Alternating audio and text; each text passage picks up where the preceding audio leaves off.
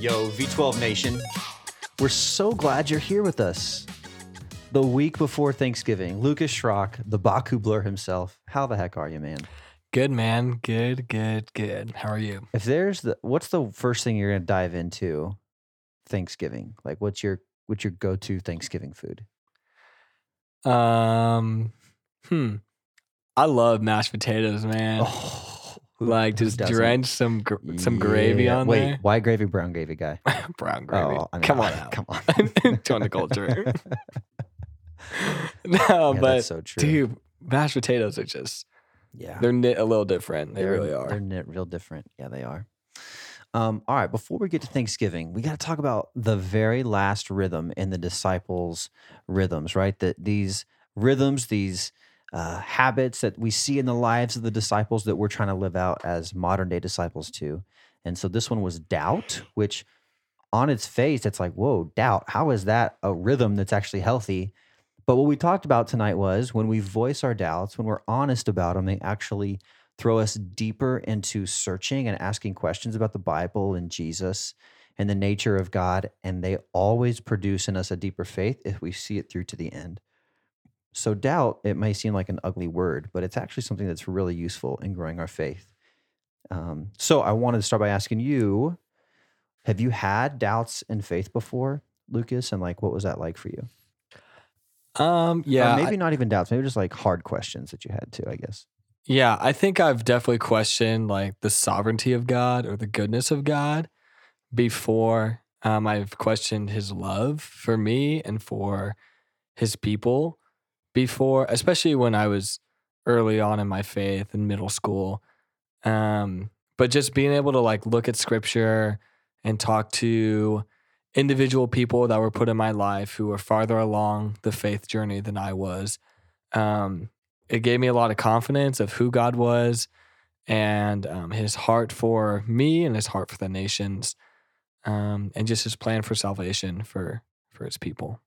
So tell me about when you first started to have doubts or ask those hard questions about God's character. Was it like scary for you?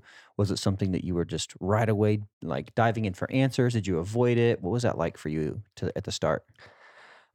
I think I asked questions pretty quickly. Just like my parents taught me the importance of like asking questions and being able to be comfortable with that. And so I saw the importance, and I wanted to get an answer. I didn't want to be confused. And so I felt like I was pretty determined. And so I asked questions and wanted to do my research and seek out the reasoning I needed to seek out pretty quickly.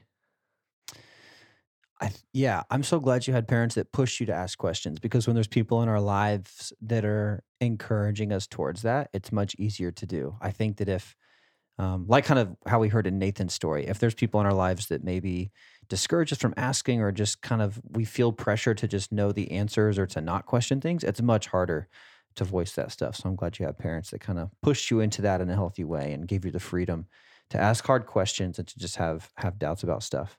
What's your reaction when we read those verses tonight and just saw the way that the disciples doubted, that Jude and James doubted, throughout the story of Jesus? How does it affect you when we see people who walked so closely with Jesus doubting him? What does that do to your faith? Or I don't know, what's your reaction to that? Yeah, it brings me so much encouragement, man. Just knowing that people who were directly living with Jesus also experienced this stuff. And Jesus just gave them so much compassion and so much love and patience. And he gives us the same love and compassion and patience for when we doubt as well. So it really just encouraged me a lot. And it, just encouraged me to continue to just walk out the good walk and continue to just be faithful towards him. To me, one of the best doubting stories is maybe the first one that we all think about. It's the story of Thomas, right? We even call him Doubting Thomas sometimes. And we talked about him a little bit tonight, but essentially he has this doubt. He's straightforward about it. Jesus meets him in that. He's not condemned for it. Jesus welcomes him. He answers his questions. And it results ultimately in Thomas having an even deeper faith in Jesus than he did before. And that's got to be the model for us, right? That we voice our doubts, that we seek answers, that we seek Christ, that he will meet us there and show us the answers to the things we're feeling or the questions we're asking. And it's going to result in a deeper faith in him because we didn't keep this inside. We actually voiced it and it got answered. So I think we should use that as an example and as a challenge that if you're out there having doubts about your faith or you have questions about, can we trust the Bible or how do we know this is the only way to God, that we ask those of somebody, that we do a little research with biblical sources and don't hide from that stuff, because I, in 33 years, have asked a lot of questions of the Bible and have dug into a lot of sources, both biblical and secular, to try and either prove or disprove what the Bible says, because I want to believe whatever's true. And it always points me back to the fact that this is God's word. It is inerrant. It is perfect. And it is worth basing my life on. So encourage you guys to do the same if you're in that place. And I think that's just the challenge, right, Lucas, that if there's anybody out there who's feeling that way, don't keep your questions inside. Text a leader, go get lunch with them, talk about it in small group, text me.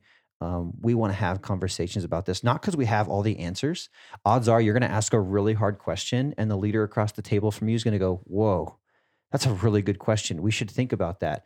And maybe you guys can spend some time reading on it or praying on it or asking others and come to an answer together.